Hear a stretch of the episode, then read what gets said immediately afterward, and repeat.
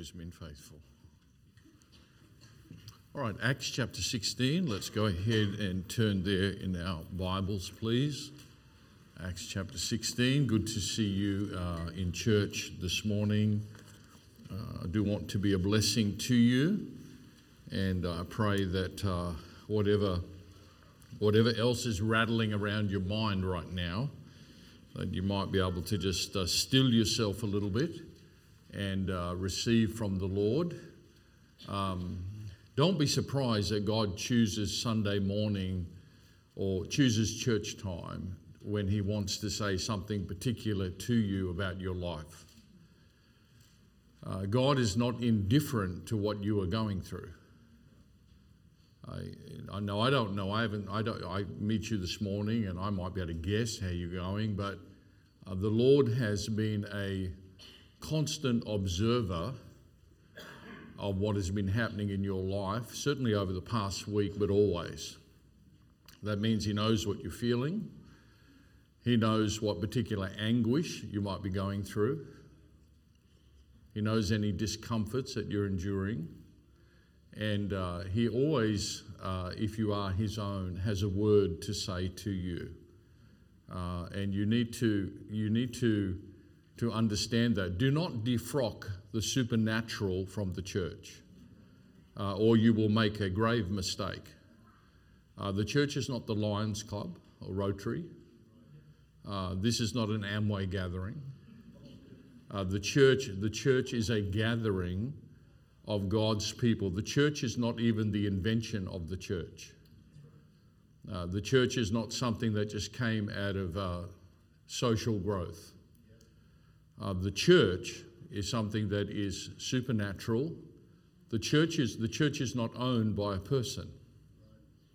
Nobody has claim to the church. Uh, the Holy Spirit, uh, as the uh, visible presence of Christ in the church, is the one who makes the decisions about the church.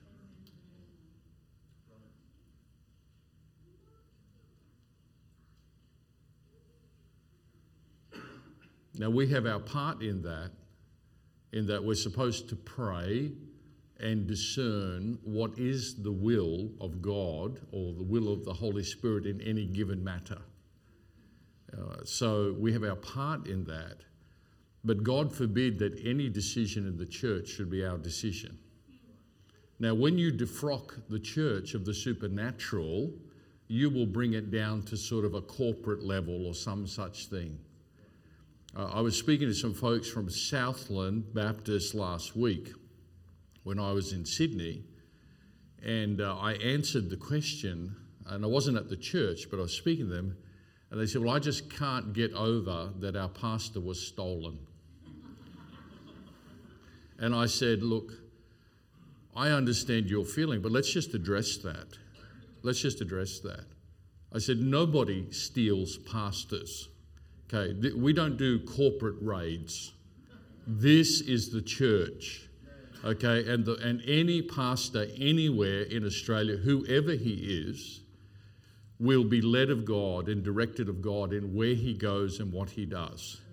And if, if you, if you I, I get it that some of you have never been anywhere else but here, but if you actually get out and about and you have some history of understanding what God does in churches around the world, you will see a pattern. And the pattern is it is not uncommon for a preacher in his lifetime to maybe pastor two churches or sometimes three. That, that, is, a, that is more common than it is not. All right, so what happened in that? Were people stealing pastors? Nobody steals pastors. God, God leads and God decides, and the men of God. And I'm just saying, lift yourself up to a spiritual level uh, or otherwise you're going to live in great turmoil and grief. And uh, learn to receive things from the Lord and to the glory of the Lord. So the church is a supernatural gathering. The Holy Spirit of God, who is one person of the Godhead, is in our midst today.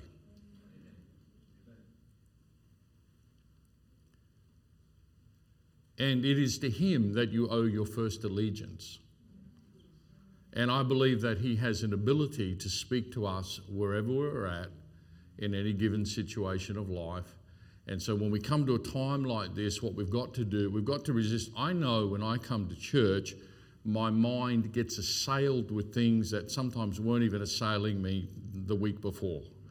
It just has a way. Did you ever pray and ugly thoughts come to your mind? And you think, where, you know, what is, where did that come from? Or, or it can, you can just get assailed. So let's try to still ourselves and uh, just uh, receive uh, what the Lord would have for us this morning. I pray that this would be a blessing to you. I think, I think it's a word from the Lord, but I think, I, think, I think it has a prophetic overtone. And I don't mean I'm teaching on prophecy, it's a fairly simple message, but I think it's a word for our day.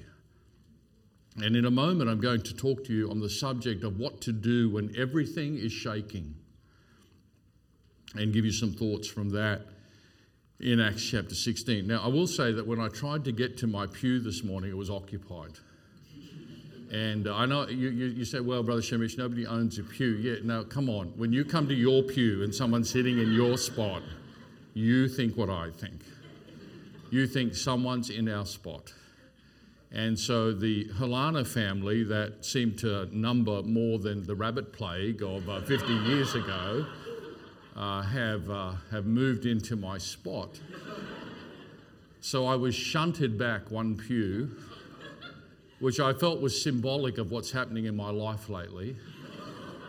Uh, but I did thank them. Uh, I said, I do have a few enemies, and sometimes they do like to place a bomb under this pew. So thank you for taking the hit on that.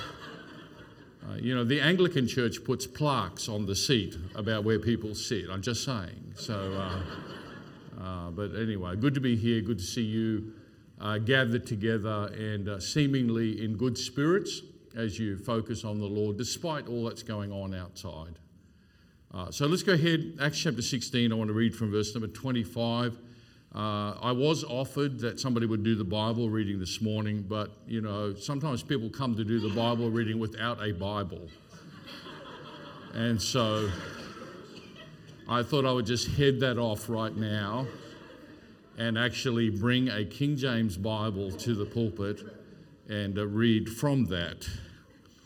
And if things ever get sorted out here and we get more reliable people reading the Bible, then I might consent to that. All right, Acts chapter 16.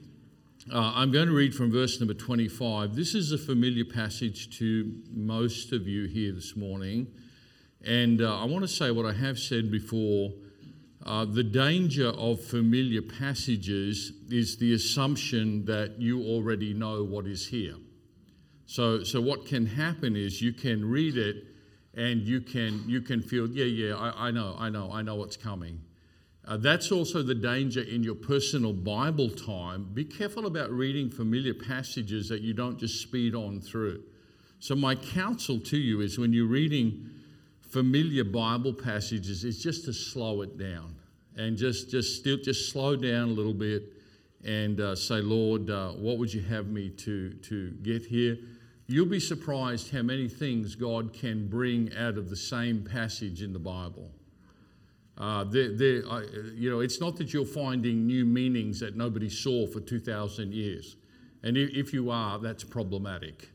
Uh, but there's just things where, where you will read where God will say, He'll just highlight something to you. All right, so it's a familiar passage. Let's read it, and then I want to give you some uh, things that I hope will be helpful. Uh, from verse number 25. And at midnight, Paul and Silas prayed and sang praises unto God. By the way, that's what they did in their time of distress. Right? That was their response in their time of distress. And the prisoners heard them, and suddenly there was a great earthquake, so that the foundations of the prison were shaken. And immediately all the doors were opened, and everyone's bands were loosed.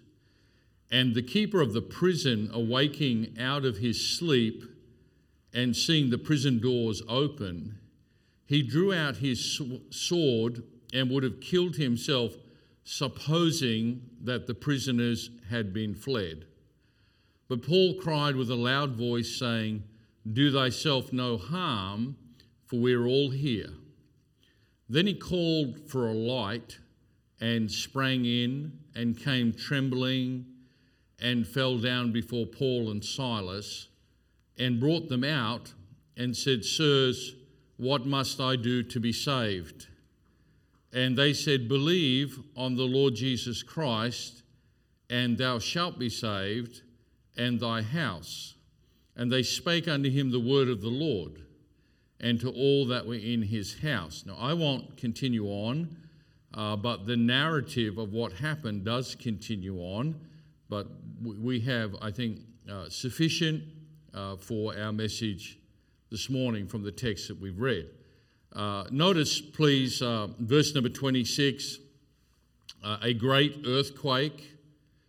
Uh, the foundations of the prison were shaken.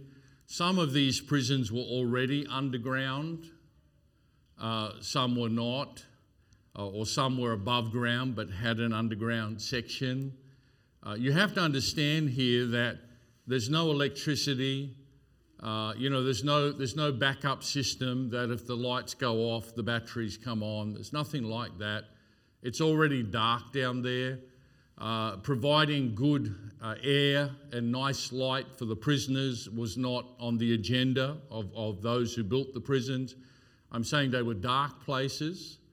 Uh, they were, uh, uh, like I said, often underground. And what has happened here is that God has caused what the Bible says is a great earthquake that shakes the foundations of that place.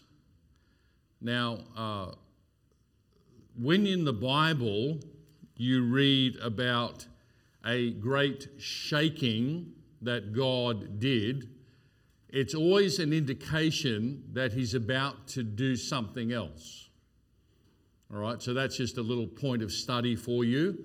When, when something happens where everything is being shaken, it normally means that God is about to do something else. Something is coming. So I'll give you, there aren't many examples. I will give you one. In Acts 4, verse 31, when they were assembled for prayer, it says, And when they had prayed, the place was shaken. Now, who's doing the shaking? the place was shaken where they were all assembled together. And there was an outpouring of the Holy Spirit and uh, a preaching of the Word of God with boldness. And so the pattern here is that when there is a shaking, it's uh, from God, it's usually indicating another thing is coming. So there are different kinds of shaking that can happen. Uh, there is the kind of shaking that is personal. And uh, this is when your world is shaken up. When, when you just feel shaken to your core. Uh, you know how many, I've had so many people say to me over the last few years, perhaps as I've got a little older, they've said to me when talking about their life, they will say this You know, Pastor Sehmish, this is not where I thought my life would be or look like at this point. I, I did, I did not think that this was going to be my life. Uh, I had, I thought it would go a different way. And uh, even stuff like that can shake you and uh, can shake. So there, there's a personal shaking, this, the suffering of loss uh, the loss of someone dear to you. And I don't think anybody can understand that fully but you. The loss of somebody dear to you, the loss of something, uh, the, the loss of something you invested in, believed in, uh, committed yourself to, whatever, when those things are taken from you. I think sometimes some stuff that happens in the life of our children that we were not expecting that can shake us. And so there's a personal shaking that can happen. There's also what we might call a geopolitical shaking. And when we say geopolitical, we're talking about what's going on in the world. So, presently, the world is starting to embark on a geopolitical shaking. Now, most Aussies are ignorant of that and don't even know what that's going to feel like, but they're going to find out uh, because they have erased the history books and, uh, and don't tell history anymore. History for kids now is about the persecution of the first peoples who were here uh, his history is an attack upon Western society and the very values that made us who we were, the very values that have given us everything we had. And because none of this is being taught, the devil always targets academia as a first priority. Because if you can get the teachers, the uni lecturers, the curriculum writers, then you get everybody, you get the kids, you get the people learning, the kids become the next generation of teachers, and they know nothing of Australian history. They know nothing of what our forebears went through, and they think when old people speak of their things that they're just sort of, you know, fuddy duddy, caught up somewhere and don't really know. They ignore the lessons of history. But there is a geopolitical shaking that is on the way, and it may start this week uh, because you have right now uh, 150,000 or more uh, Russian troops amassed on the border of Ukraine. Uh, uh Putin is determined uh, to make a name for himself, to recover the lost empire of the Soviets. And so, so you might think, well, that's a long way away. the problem is, it's going to rattle the whole order of Europe. And the, the, the problem is, it's going to empower those who are in our own region, a la China, uh, to, to, to think, well, maybe this is my time to move against Taiwan. And the present age has never looked more like the 1930s than it's looking right now. So 1930s, that's when the war started, bro. And uh, so it's, it's, that's, that's, there's a geopolitical turmoil going on. The whole, the whole shake-up of COVID has just been about softening us up for the last two years. Uh, the madness of what has taken place, uh, the empowerment of unelected, uh, unelected health officials who are, who are determining how we live our lives.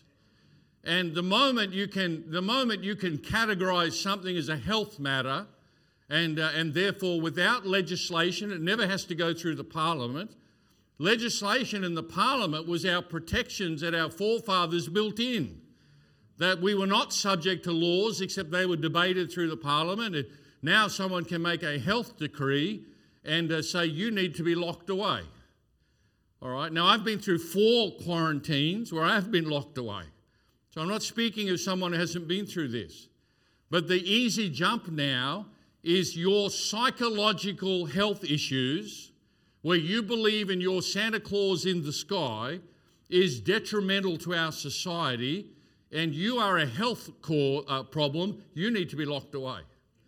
And, and the precedents have already been set that if you can label something a health matter, uh, then you can take seemingly unaccountable actions and do all kinds of things.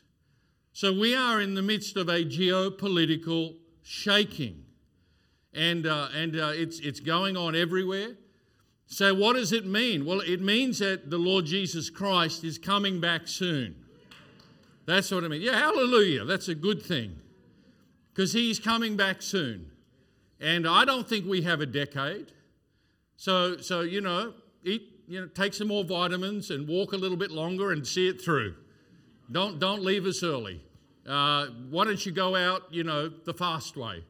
And uh, because he's coming back and, uh, and everything is in place. Do you know that Russia is a key player in the tribulation years? Uh, the, what you're seeing is Bible, and I wish you'd read the Bible more than you read your Facebook. I wish you'd read the Bible more than you do these other things, because the Bible would calm you. The Bible would give you perspective and peace. Social media is not going to calm you. You know, I saw a fellow at a protest the other day. I, was, I wasn't there, but I saw a fellow at a protest. He held up a big sign, said, The media is the enemy. And I thought, brother, you nailed it. The media has done more damage to this country and other countries than any other institution, maybe apart from the education institutions. You know, I, I were to get a thousand bumper stickers up, and while you're in church, go and put them on your car and says, The media is the enemy. And get some t shirts printed, The media is the enemy. And Aussies need to sort of wake up to the media is the enemy. They're dividing us, they're lying to us, they're hiding things from us. The media is dominated by an extreme left wing agenda. They don't care about you, your family. Uh, it's dangerous. And more Australians need to be speaking up about it. And it's okay for the pulpit to mention these things sometimes. Uh, my grandfather fought as a rat of Tobruk. My grandfather fought the Japanese in Papua New Guinea, and I love Japanese people, but, but you know, back then the scenario was very different. And I'm just saying, I, I have people die for the freedoms that we enjoy. And how dare you come into this place and try to tell us that there are no real Aussies and we don't have values and try to reshape the culture in your own left wing mind? Uh, you're a liar and uh, you're trying to steal what was never yours. Uh, so, so occasionally I think it's okay to, to line up the dots a little bit and say, well, what we're seeing is the Bible is pointing. By the way, China is a major player in the tribulation years. Now, if you said that 100 years ago, they'd be like, what? How's China going to be a major player in anything? China was occupied uh, uh, 150 years ago. I'm just saying that it, it's all falling into alignment. So, so what you're seeing is the infrastructure of the Antichrist has already been built. Whoop, it's all there. Everything he needs, and there's just we're very close. We're very close. So there can be a geopolitical upheaving. Now, uh, I think the last two years, uh, uh, we've seen things going on, and uh, I think all of us, no matter what you think about COVID, uh, all of us have a sense of, I just feel there's something more to this than just the disease. And, uh, and, and I don't know it's super clear everything that's going on, but I think we've all had a sense of that, that no, no, this is, this is, there's something going on here. I think we all got that. But I don't think it's clear. By the way, I preached that in America. I said, I think we've all got a sense of what's going on, but I don't think it's clear. But a fellow met me in the, in the, in the lobby on the way out, and uh, he wanted to point out to me seven things he learned about from the CIA that it was very clear. So thankfully, I was delivered from that conversation, and now I use side doors when I, when I go out. When you look, it's where's Pastor Sehmish?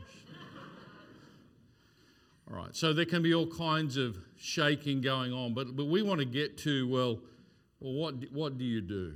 What do you do?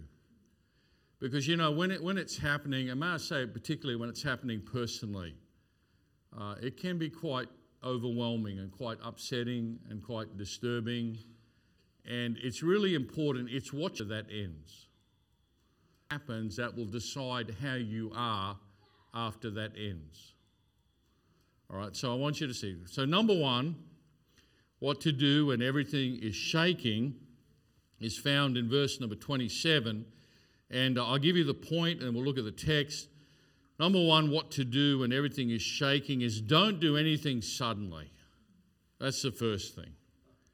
Don't, don't do anything suddenly. You know, because, you know, what happens is I've watched this in America. There's a mass migration going on in America now. And the migration is away from the West Coast and the East Coast inward. And the reason that's happening is they're trying to escape government overreach and all sorts of things. Uh, they're also dealing with problems in their school curriculums, and a lot of people have just had enough of it. And so this last event, it's just been the trigger. So I'm telling you, it's a mass migration. So the churches on these coasts are suffering quite an attrition. Uh, I was in one church that was doing wonderful. Uh, they have lost 800 members and, and through nothing, no one has a problem with the church. None of those people are blaming the church. They just, they just said it's enough. They're packing up, pulling up, and they're moving. Uh, and uh, we've, had, we've, had, we've had people leave the field in Thailand, there's been missionaries leave the field in other places. Don't do anything suddenly or quickly. So, so keep saying that to yourself. When you're in a big upheaval and you're about to just calm down, bro. Don't do anything quickly. All right, verse 27, what was going to happen here? Uh, he's called the keeper of the prison. You have to understand that the keeper of the prison in this day, uh, you know, he's not, he's, he has responsibility for keeping those people there. And if they are not there, it's his life for theirs. Did you hear that? If, if they're not there, it's his life. It's not like, hey guys, a bad night tonight. Looks like five have gone out the back wall. You know, I mean, you just you just can't do that. If you lose someone, you die. Or you lose someone, you go to jail for as long as they would have gone to jail. And everyone in that job understood the situation. Now, it was most times it was not a problem. And, uh, and uh, you know, have some pity for this bloke, because uh, God did. But he, he wakes up in the morning, he's, he's going to, well, it was a night shift, so we can know that. He's, uh, he's going to go on the night shift. And he gets up in the morning and he gives his wife a peck on the cheek, like he did every time before he headed out to work. I don't know if he took his lunchbox or what he did, but Probably he had kids. Probably said to the wife and kids, "All right, love, uh, see you in the morning." And uh, she said, "All right, love, have a good night." And nobody was expecting what was about to happen, and he wasn't expecting this what was about to happen.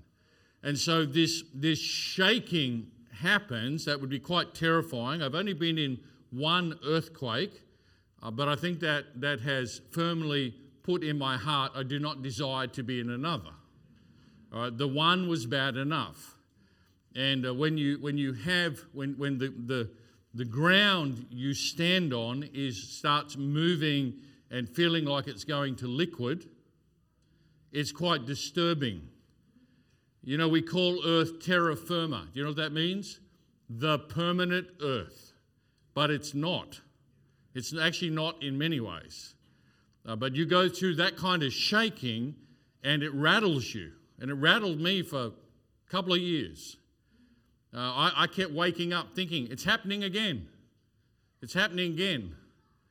There's a danger when something shakes you in your life that even when you get through it, you'll be looking for it to happen again.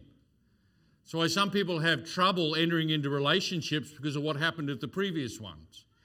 Some people who have a history of, of being betrayed always have a trust problem. It's happening again. It's happening again. And so, having, having been through one, I remember what I had to do to be able to sleep when I was traveling. To be able to sleep, I had to get a, a glass of water and half fill it with water and, uh, and uh, put it, not to drink, Alvin, and to put it on my, uh, to put it on my desk. And uh, if, I, if, I felt like, if I felt like everything was shaking, I had to look at the water if the water wasn't moving, it was up here. It wasn't in reality. And, I, and I, am telling you, I had to do because I'd feel like it's happening, it's happening. And I'd go, and the water wouldn't be moving. I think, I'm okay. It's happening here, but it's not, it's not really happening. And so this poor bloke goes to work and all this, this shaking, and it would have been terrifying. And uh, uh, down there, and everything gets shaken up. Now, what happens is he does what you may have done and what I myself have to be careful to not do and probably have done before. In verse 27, you'll notice the word supposing.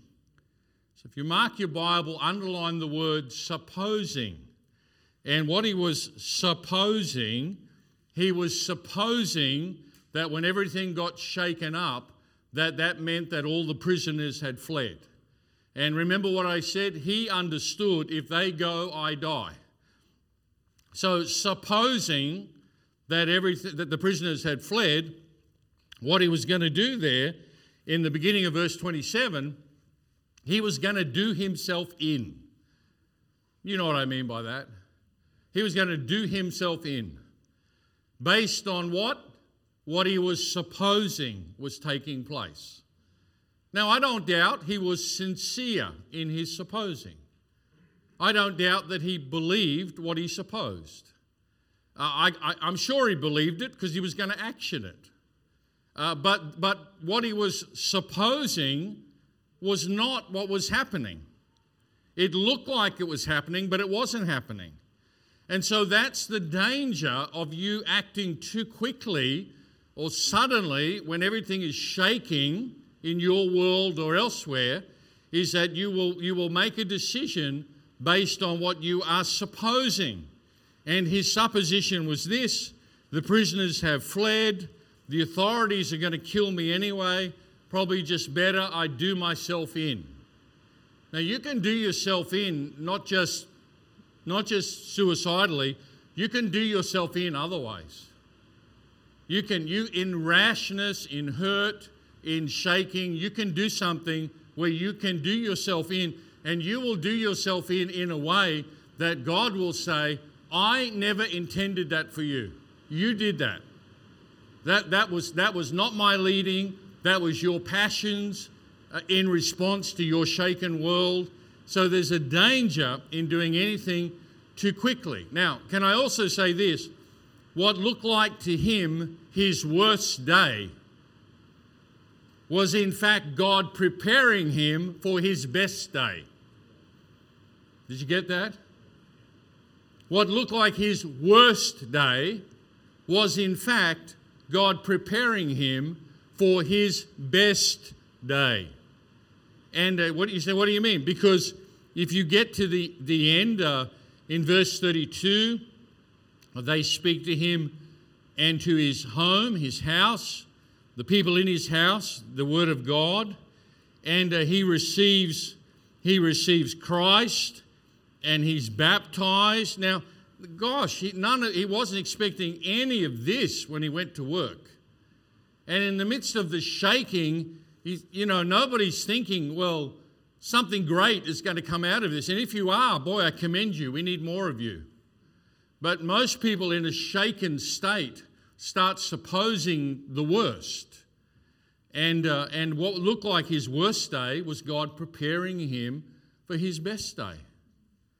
Now, the, the, the, listen to me the process when God shakes you can be frightening. The process is never pleasant, but the outcomes can be very good. And that's what I want you to remember. The, the process is not, the process is scary because there are so many unknowns. And we have an ability in the face of unknowns to, to fill in the gaps. So we suppose in the face of unknowns, it's going to be this, this, and this. But actually, the Lord was preparing him for his greatest hour. That's what was happening here. And so, so it looked like his worst, but actually it was God getting ready for his best. That's how it can be for you. It can, it can look like your worst, but God can get you ready for your best. You say, I don't enjoy the process. I don't blame you. But don't do anything quick because what you will do, you will abort the plan of God in your life. You will, you will miss what God is setting you up to do. If you, if you don't keep a divine perspective on this, a little more on that in a moment, you're going to miss what God is doing in your life. You know, I, I, I'd like to go through life with no shaking. I'd like to have promotions without pain. I'd, I'd like to have a process that was enjoyable. But that is not how it works in our lives. It never worked like for me in ministry that way. It's never worked for me in uh, family life that way. It hasn't worked for me in the mission field that way. The process is often difficult, it's often frightening. You don't know what's going on. But I have found again and again and again that God has brought about something far better than even what was before. And you have to believe that because it's, it's, that's what He does. That's what He does. See, notice how the divine hand, God's hand, God, Notice how the divine hand here did not allow this to go too far. Because, because this man has drawn out his sword in verse 27, and don't you doubt that he knew how to use it. Uh, he's drawn out his sword, suppose he's about to kill himself, and, uh, and what happens is, at that moment, there was an in, God, God moves on Paul, or Paul responds. It's in the next verse. Paul cries with a loud voice. Listen, they're in the dark, by the way. So this is all dark and unclear. But this man's about to, how long do you think it takes? He's drawn his sword. How long do you think it takes to thrust yourself through? Would you say three seconds? Uh, would, you, would you say five uh, or two? How long does it take when you've drawn a sword to thrust yourself through? And he's about to do that, and then God intervenes, and Paul cries in verse 28 with a loud voice, uh, Don't do it. Do yourself no harm. It's not how you're thinking. Uh, we're all here. Now, now that was that was that was the first way that God protected the man from blowing up his own life or doing himself in. Okay, but could, couldn't it not have been this? Could it not have been Paul saying to Silas after the shaking, Look what God has done. Let's bow for a word of prayer. And this man kills himself over here. I'm just saying, you've only got to be distracted for seconds. You've only got to be looking the other way. Someone else could have cried out, Brother Paul, what's going on? Uh, it's God, mate. He's, he's calm, he's shaking. It's God. And, oh, you know, I mean, you could have, I'm just saying that that, that was the divine hand on the edge of, on the edge of self-destruction. That close. You know what that tells you when God does that? When He delivers you? That tells you how much He loves you.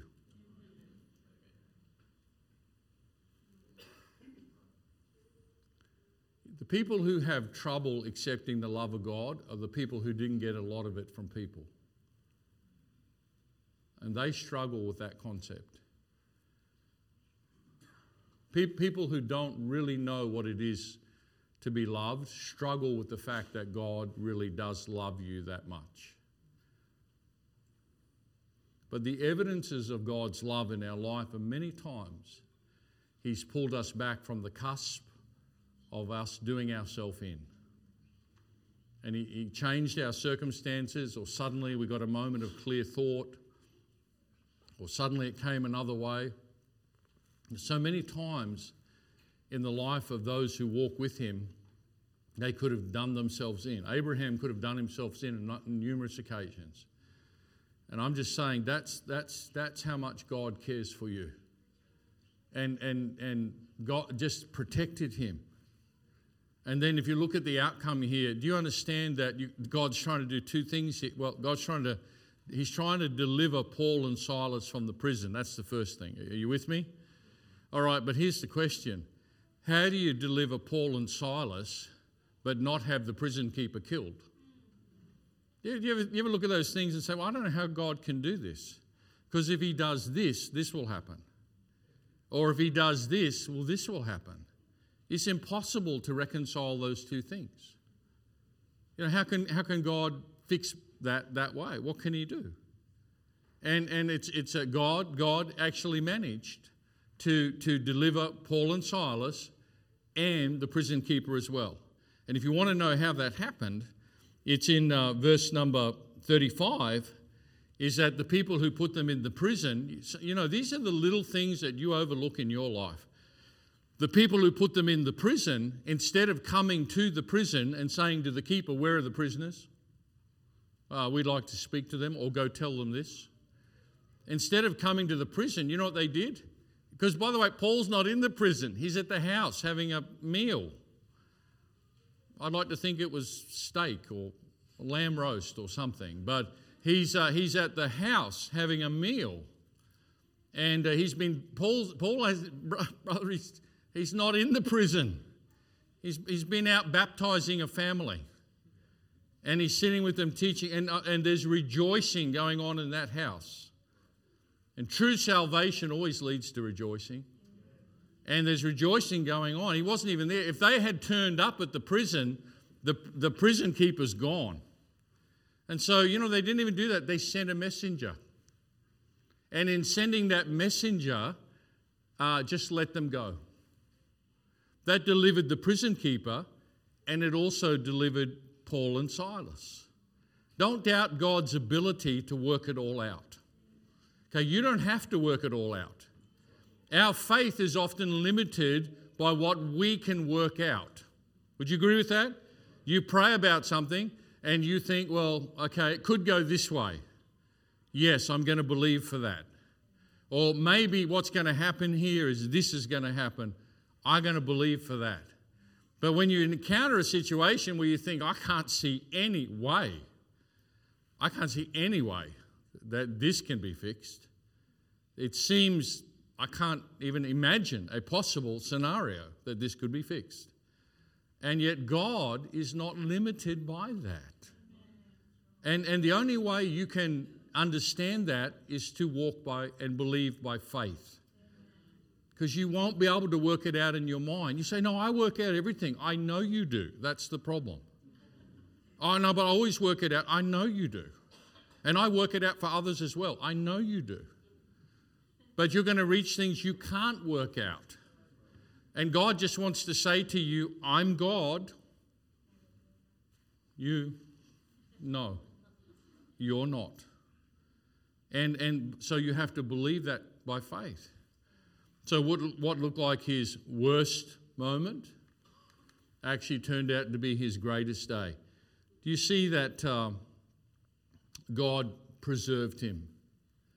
I want to say to you this morning, in the midst of all that's going on in the world, Please understand that God always differentiates between the saved and the unsaved.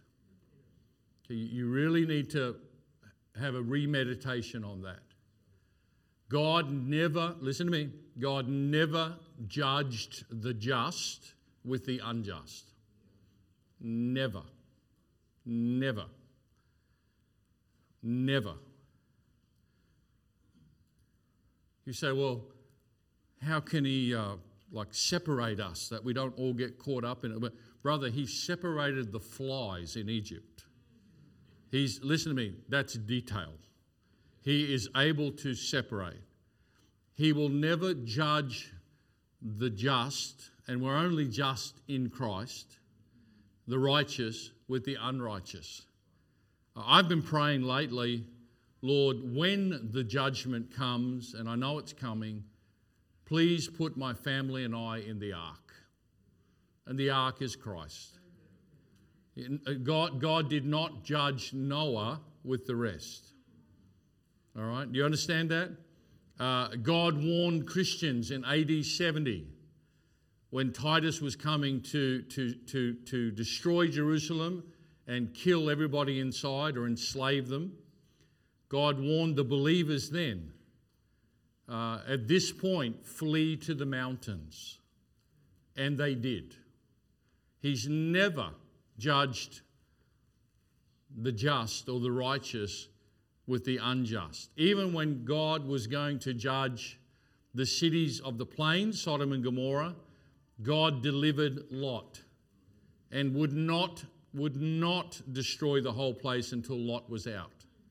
So that's a comfort to you because it's telling you look, no matter what's going on here, no matter what it is, you're not going to be numbered with the rest. Okay? He, he's already separated you unto himself. You will be preserved.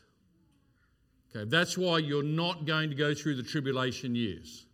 You may go through tribulation, we're not denying that.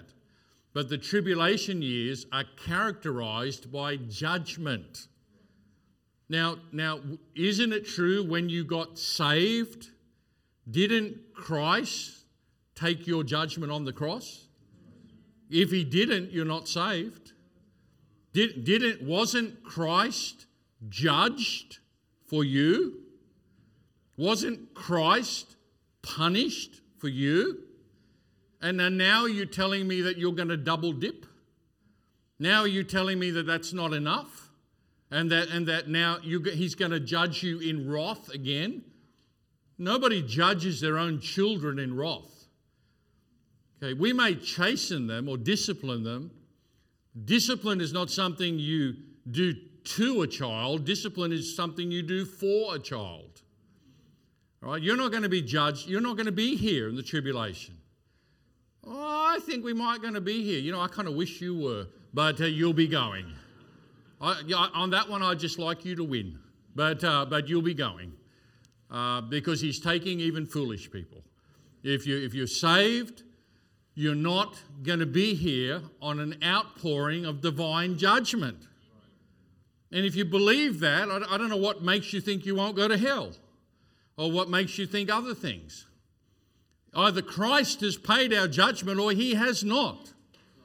And he has. He has. He died for your sins, he died for my sins. And uh, he paid our judgment. So, so you can have peace. Whatever's going on, you say, Brother Sehmish is getting grim. I know. I know. I know. Because of where we're heading. But you will be safe in the care of Christ and He will preserve you. He will preserve you. You do not have to fear. Uh, stop, stop feeding on the stuff you're feeding on. You know, it disturbs you. Don't tell me it doesn't. It upsets you. And, uh, and uh, it troubles your mind. Do you think that's God?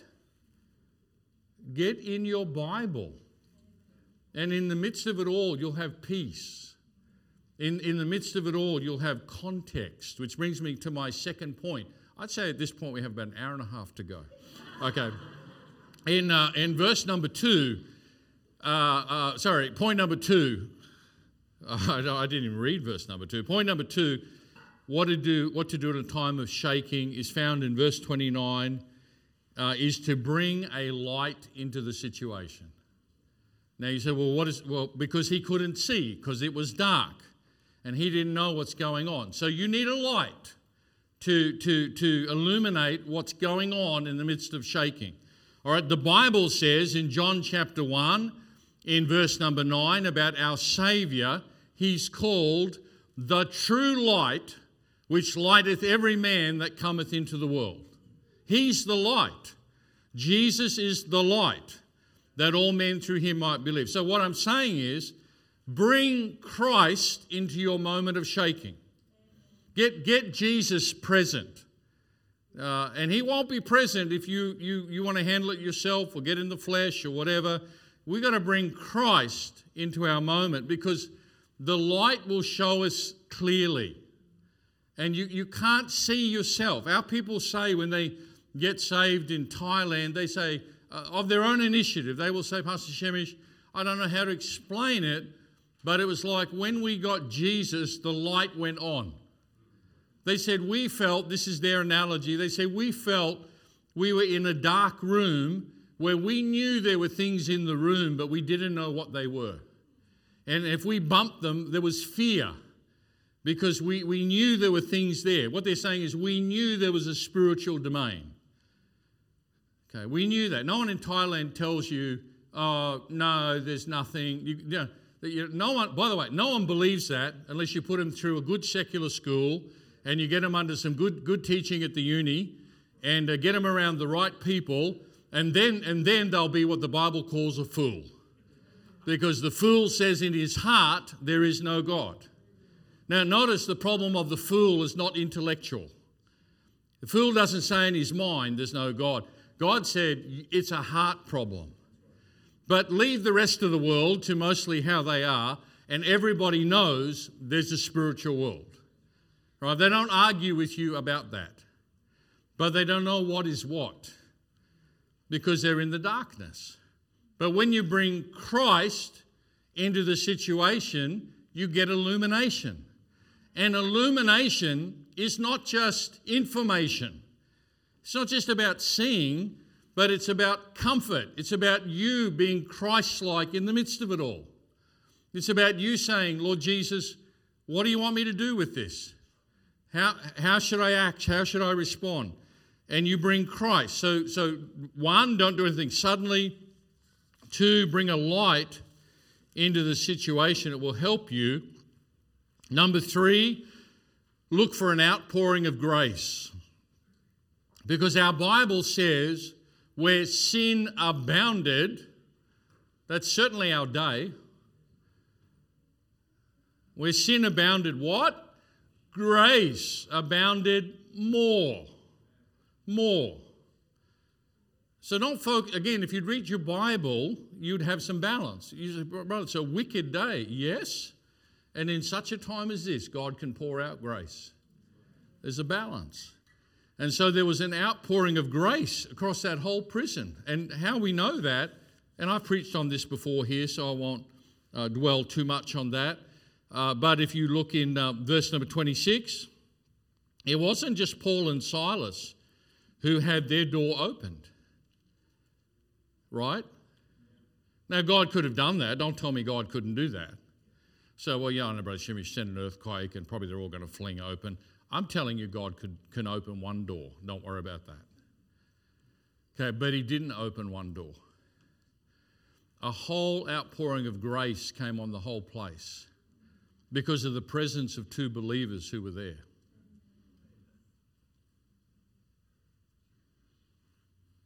If you care about saving Australia, you ought to live for Christ. The best thing you can do is live for Christ try to reach people for Christ. I wonder, I wonder if you traded off all the hours you spend on negative social media with talking to real people in the world, whether you would have won someone to Christ already and have them sitting in church beside you. The best thing you can do is to win someone to Christ and live for Christ yourself. Because then God will look at the nation and God will say, you know, for their sakes, okay, a little bit longer.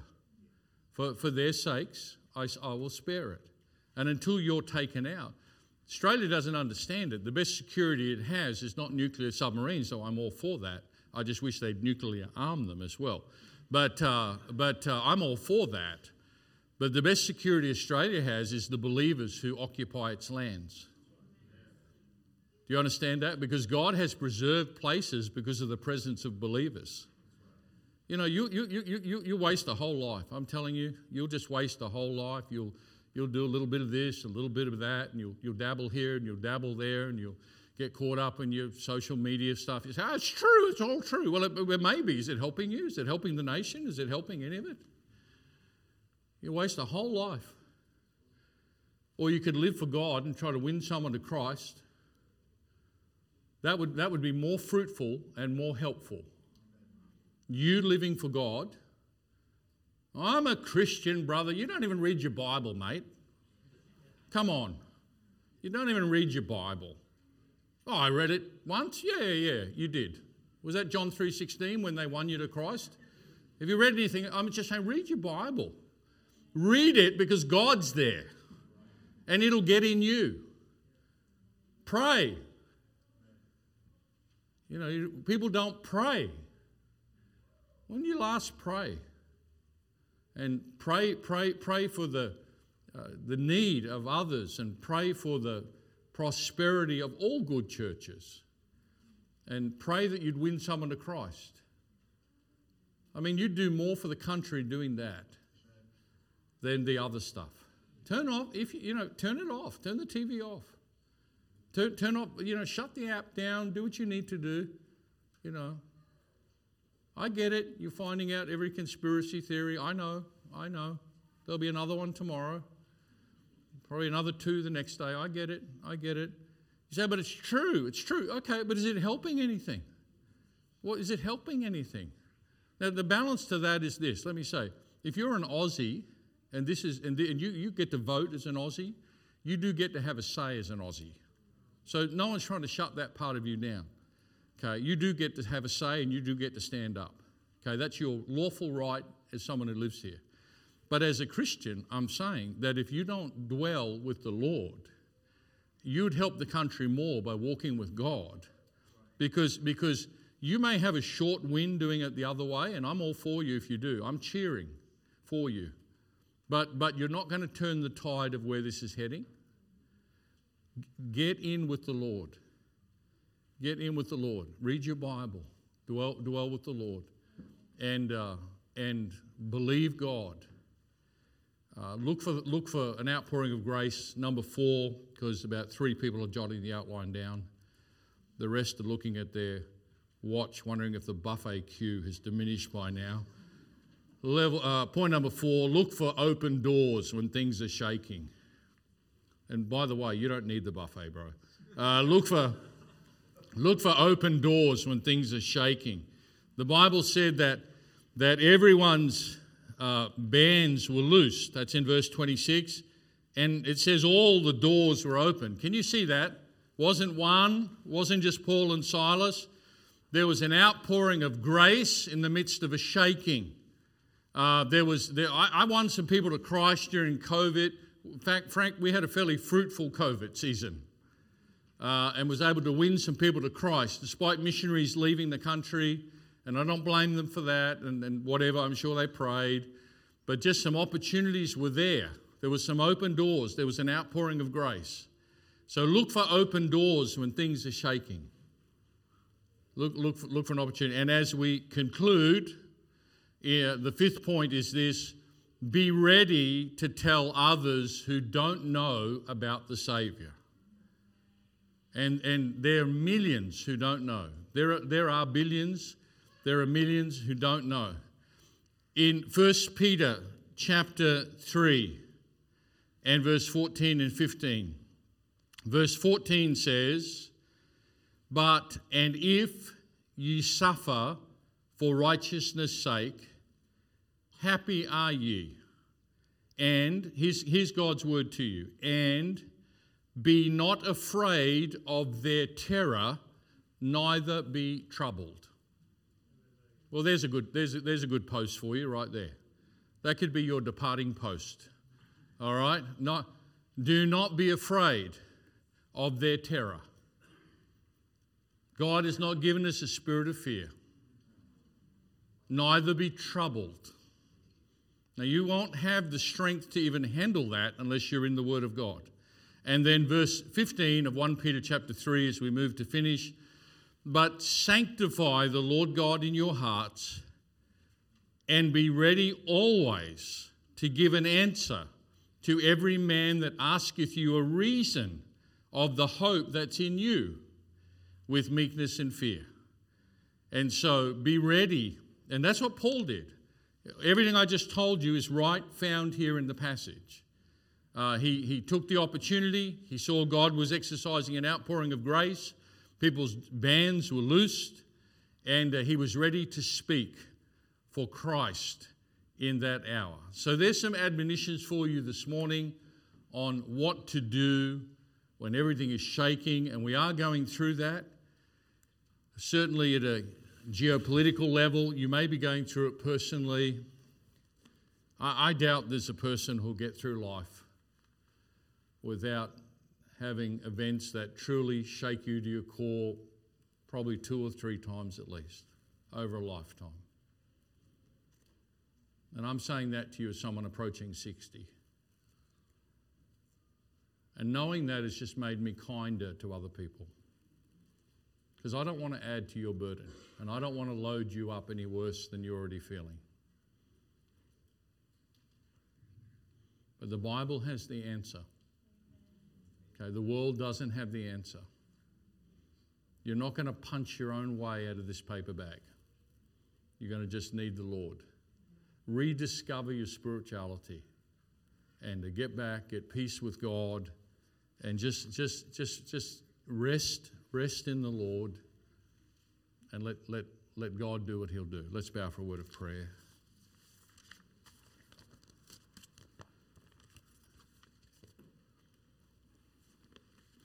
I wonder as we uh, conclude the service in prayer this morning, uh, if there are those here who would say, Look, I do feel that there was a personal word for me in this today. I don't know what part it was, it doesn't really matter. I wonder how many would say, I, I do think there was a personal word in this for me. If that's you, would you raise your hand that you felt God just, yeah, God bless you. I'm just glad that He did. I'm just grateful for that. Right, we're going to pray, and then we will. Uh, I'll let. Uh, do we have a song leader, John? Are you going to come? Okay, you can make your way up. Let's go ahead and pray together. Father, thank you for your word. There's nothing in this world that is reliable or unchanging. And we know, Lord, that everything that we touch in life, in this life, will be taken from us or we will be taken from it. And the only thing that remains unchanged through the whole journey of life is you. You're the same in the beginning, on the way, and you'll be there when all else is gone. And so, Lord, we humble ourselves before you. We pray for your mercies. We pray, Lord, for your wisdom. We pray that you'd help us in the midst of shaking to know what we ought to do. And I ask your blessing on the church. I thank you for the pastors that have served here over the years, and I ask your blessing on them. And I thank you and pray these things in Jesus' name. Amen. John, you can lead us in a song.